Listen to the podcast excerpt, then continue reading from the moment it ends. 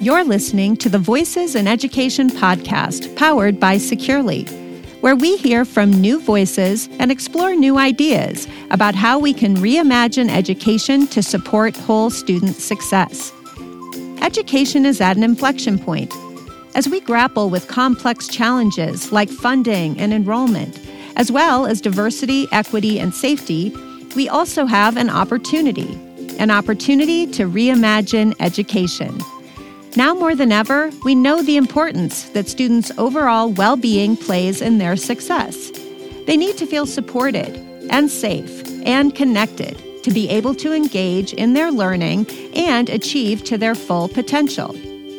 Join your host, Casey Agena, a former teacher turned instructional coach and technologist, as he interviews inspirational educators, school leaders, wellness professionals, and more to amplify their voices.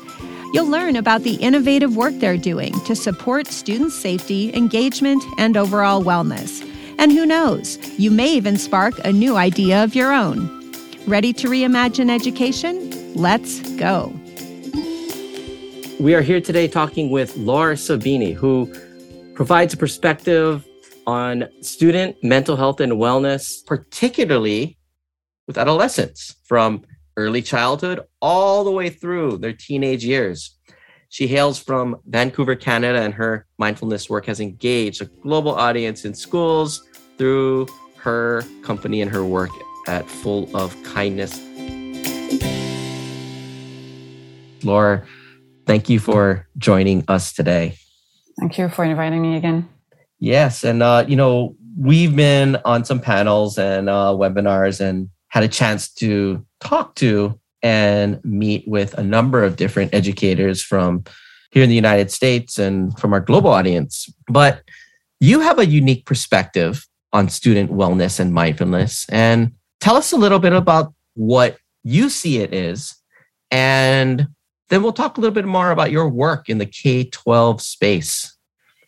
Okay, thank you. So, well, let's start with what mindfulness is. And mm-hmm. I find that for a lot of people, it's they've heard the word, but they still don't know what it is. And yeah. I think it's even like a big difference between the definition and what, what it is practically.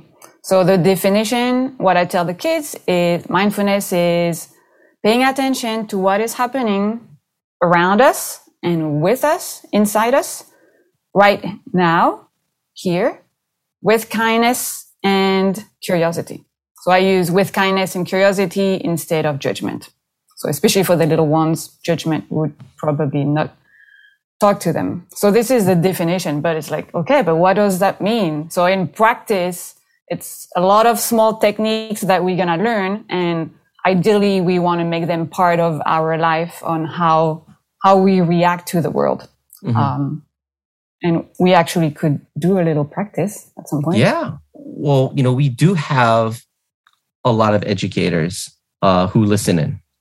There's a lot of curriculum out there uh, that they receive from their schools or their administration and on what they will do with their kids. They have perspectives from parents and other uh, stakeholders on what uh, they should be doing. And they're able to listen in on podcasts like this and uh, hear from different folks on their own perspective of it. And I think there's just so much information that you have to filter through about, like, you know, what is actually good stuff? Like, what is something that we can do? So especially now, whether it's uh, working on technology at, at home and doing some remote learning or hybrid and doing their work, and there's so many inputs into the child's brain, and then they have a lot of influences, right, on uh, that's driving them. What does mindfulness do in terms of in the classroom and what teachers, why it's important for them when they have their twenty, twenty-five students with them? And what can they do if they want to just do something simple and small tomorrow with their children? Well, I guess mindfulness is about taking a pause. And so we can take a pause in so many different ways, and we can install a routine. Like, so every morning, maybe when we arrive or after lunch, just take always the same time. So for some kids, it's actually very important to have a routine. But one thing we could do is just, okay, let's just sit comfortably in our chair and just listen. and listen to the sounds around you. And that could be just ten seconds, that could be one minute if possible, mm-hmm. or it could be ten minutes if we have the time, but it could be just that small pause of listening around us, sound that we haven't noticed in a long time because we're so agitated, there's so much now noise around us, especially in big cities, right? There's so many, yeah, so many noise around us. So if we can take just ten seconds to just pause, stop for a moment and listen. And just listen and maybe name those sounds that we can hear. Oh, I hear a car. Oh, I hear a bird. And just that ten seconds, one minute of pause can help us, mindfulness help us with regulating our emotions. So calming the nervous system. Yeah, the physiological effects of just pausing. Mm-hmm. And I think that particularly this school year, uh, I'm seeing it with my own children too, because we're kind of in this transition, I think, from COVID, from the pandemic and whatnot. There's a rush too in schools that we we need to make up for what we lost. I need to give you more. Hurry up and finish your lunch uh, so we can get back to the classroom to finish. Here's work for you to go home so you can finish. There, there's this race that we're in to make up for the things that we've lost. And I think we forget about how important pausing is. And mm-hmm. but, but we don't know, uh, I think, as adults on when we should do it or why we should do that. Mm-hmm. Well, and the one thing that I've learned about mindfulness and that just kind of blew my mind is that our nervous system, our part of the nervous system, the autonomous nervous system, and parts of our brain, they need to be regulated so that our whole system can feel safe. If we don't feel safe, we actually can't learn. Mm-hmm. So we're actually trying to push this curriculum to our kids, but if they don't feel safe, they actually can't learn and they can't memorize it. Right. So we need to go a little bit backwards and be like, okay, well, the curriculum, yes, it's one thing, but it seemed that right now it's not working anyway. Right. And we need to give tools to our kids who are coming from home with their whole baggage mm-hmm. and and do a few seconds, a few minutes of mindfulness or other tools that can regulate their system and arrive and be ready to learn. Mm-hmm.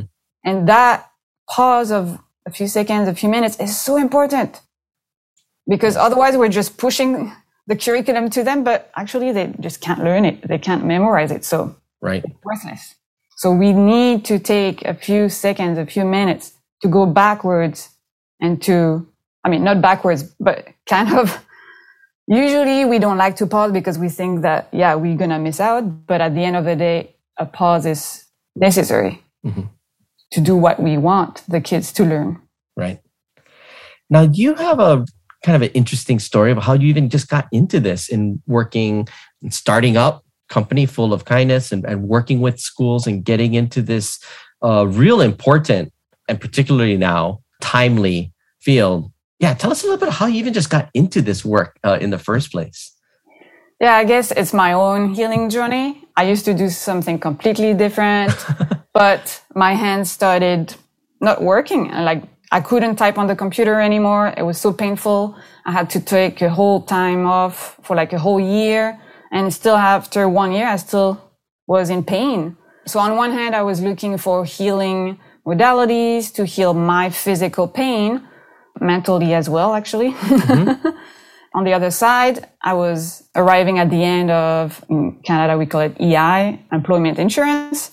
So I had to go back to work, but I couldn't work on the computer. So what do you do when ninety, I don't know, ninety-nine percent of the jobs are on the computer now? Mm-hmm. So it's so hard. So, like, to be honest, I had to go back to a job um, that I might not have wanted to. I just went back as a nanny and it was just easy for me. I've always had a really good connection with kids. Mm-hmm. So the ego took a big part, a big hit for sure, uh, because that's not what the society um, kind of... Anyway, that's another story. But and then one thing at a time, one thing after the other. And actually, thanks to COVID, um, I start, I learned about mindfulness. So I learned mm-hmm. about mindfulness for myself. And then, I, so I took a few courses, and then somehow I learned that you can teach mindfulness to children. And because I was naturally good at mm-hmm. uh, working with children, I was like, oh, I was interested. And then, yeah, one thing after another, it was just so smooth.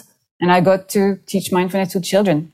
Um, and it's been such a, an amazing, it's, for me, it was, I, I think I spent my best years, the past, last year, the for six months, it was amazing to see kids learn mindfulness and tell me that it helps them with their emotions. Mm-hmm. It was just amazing.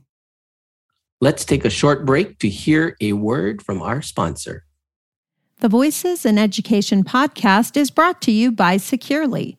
Pioneering the student safety movement in twenty thirteen, Securly continues to lead the charge in innovative education technology. As the only whole student success platform for K through twelve education, Securly helps schools ensure student safety, increase student and family engagement, proactively support student wellness, and optimize student device and technology initiatives. More than fifteen thousand schools worldwide choose Securly to help them keep students safe, engaged, and well. To learn how Securly can support your school, visit w w w dot securely, that's S E C U R L Y dot com. And now back to the interview. Even for myself, as a parent of three children, it was challenging uh, during that time when they were remote learning. They all had their devices, and that served almost as a crutch, I think, for their learning. Like, okay, just get online, put your headphones on and listen to your teacher or do that particular activity on your device. And it repeats itself. It's just like, that is the thing that's going to help them, where I, I guess I, I knew that as an educator, that there were some things that I can do with students. And it was really easy for me, but then challenged in terms of pausing, talking about self-awareness, talking about perspective, talking about that, where the parent and the educator in me got kind of mixed up, or it was really hard for me to like separate one from the other. I think that's where uh, as teachers, we're kind of challenged and need to rely on uh, folks like yourself who bring that expertise and that kind of perspective, and that can talk to children in a manner that they understand. So I'd love to kind of share a story of schools. Tell us a little about the school and the classroom and and and, and the students. And, and what did you do? Well, what does that look like when you step into the classroom and, and, and talk with them? Mm-hmm. Well, obviously right now, unfortunately, it's through Zoom. Yeah. So my program is sixteen sessions, but you, so usually programs are maybe between ten and twenty sessions of mm-hmm. fifteen to thirty minutes, I would say, especially for the younger kids. Mm-hmm. For teens, it could go for one hour if there's a lot of discussions. And then it's one or two sessions per week.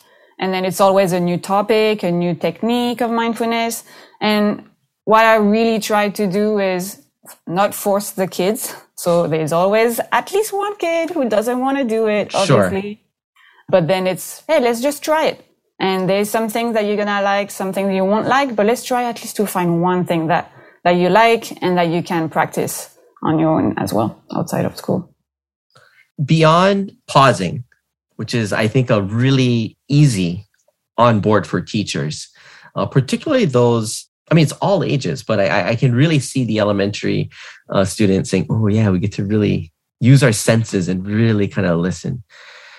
That type of takeaway that we could do tomorrow may not resonate so well with uh, high school students or middle school students. And if we want to do a little bit more, if like, okay, the pause is working, what what can educators do tomorrow to say, okay, this is something interesting. I I, I feel like I can do this. Uh, it can be part of my pedagogical practice, especially with like middle school and high school kids. What, what would you share with them that would definitely work? Well, there's nothing for sure, but yeah. There's another te- technique that I really like, and it's part of mindfulness, but also other techniques. And actually, the funny thing is that it comes from observing animals. If you look at animals, if you have a pet, A mm-hmm. lot of the time, I have hummingbirds and I see them all the time looking. And just looking is called the orientation. And that's a way for them to feel safe, because our uh, nervous system is actually scanning the environment every quarter of a second. Just like, is it safe? Is it safe? Is it safe? So what we can do with our kids is this technique of like, just orient yourself, just look around yourself and just notice either something you've never seen before, or just notice something that your eye is drawn to and that's calming. Or it can go so many ways, like, okay, let's find five things that are yellow and just notice them. You can name them if you want. And then the next day it can be another color, or it can be, okay, today let's find three things that are square. Hmm. And just this, somehow it just brings us to the present without judgment and tells the nervous system, hey, I'm safe right now. And, and that's make, what animals do all the time. And it makes whatever you're going to do next different.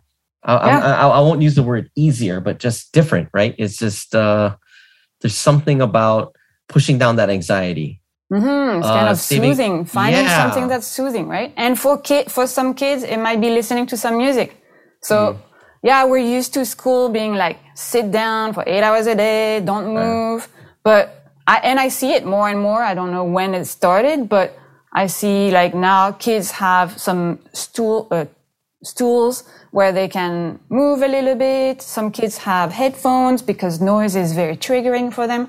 So we need to find, each kid should find one thing that soothes them. Mm-hmm. One thing that I like to do myself, so we can use any senses, first of all, but like I love finding something uh, soft, okay. It's a touch. So just my, my fingers are soft enough to rub and, and I, and it makes me feel safer. Huh. You know? So if you have a soft sweater that day, just caress it. Cotton ball or something like that. Cotton ball. Yeah. I don't know if it's, ah. yeah, for some people it might be soothing. For me, it depends if my hands are wet yeah. or dry. Well, we're talking yeah. with, uh, Laure, uh, Sabini from Full of Kindness, and really her work in the K twelve space with adolescents all the way up through teenagers on S E L and mindfulness. One of the last things uh, we want to touch upon, because it's not only educators uh, that are listening to us, it's a lot of parents. I mean, I can reflect on that as a, a, a rush in the morning to just get them to where they need to go. And then I'm at work, and then a rush in the afternoon or in the evening, dinner, whatever, getting them to bed. There's even rushes there. I think we look broadly on parenting now, twenty twenty-two, and how that is a challenging influence. And uh, we talked a lot about the pausing and what teachers can do.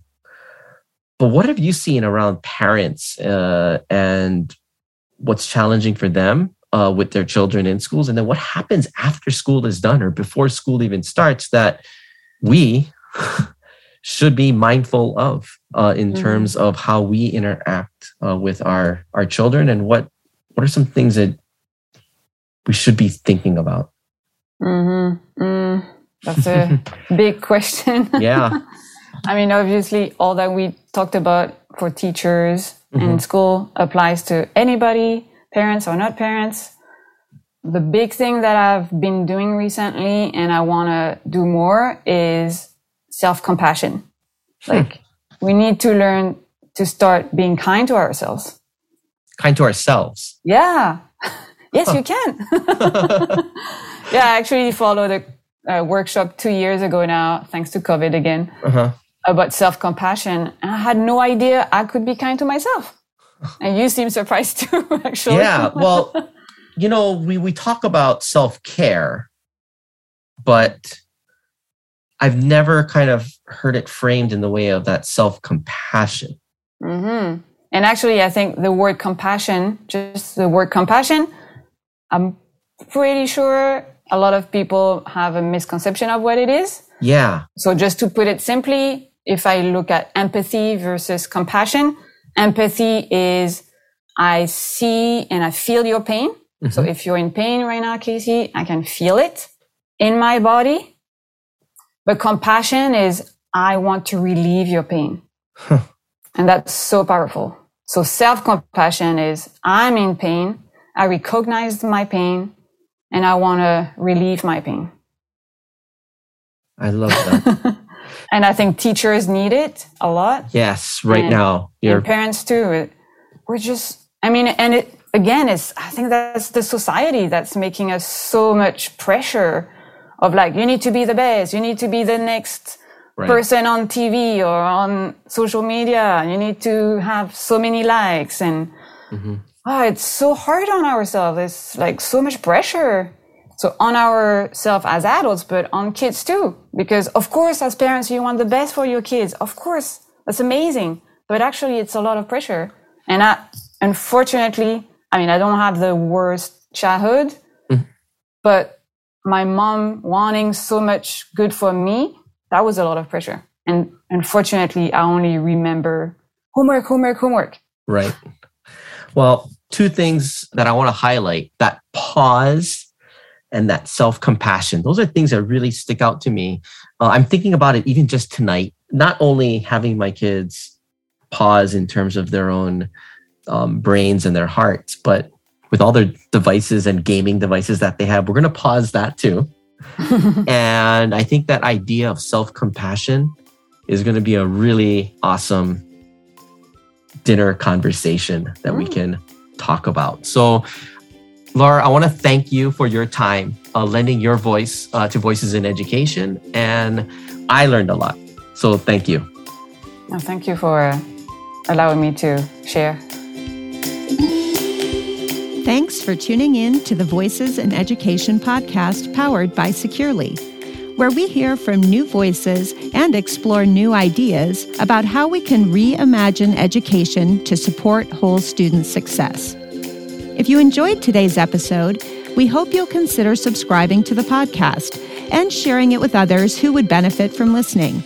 Even a small act of support helps us reach more people and make a bigger impact.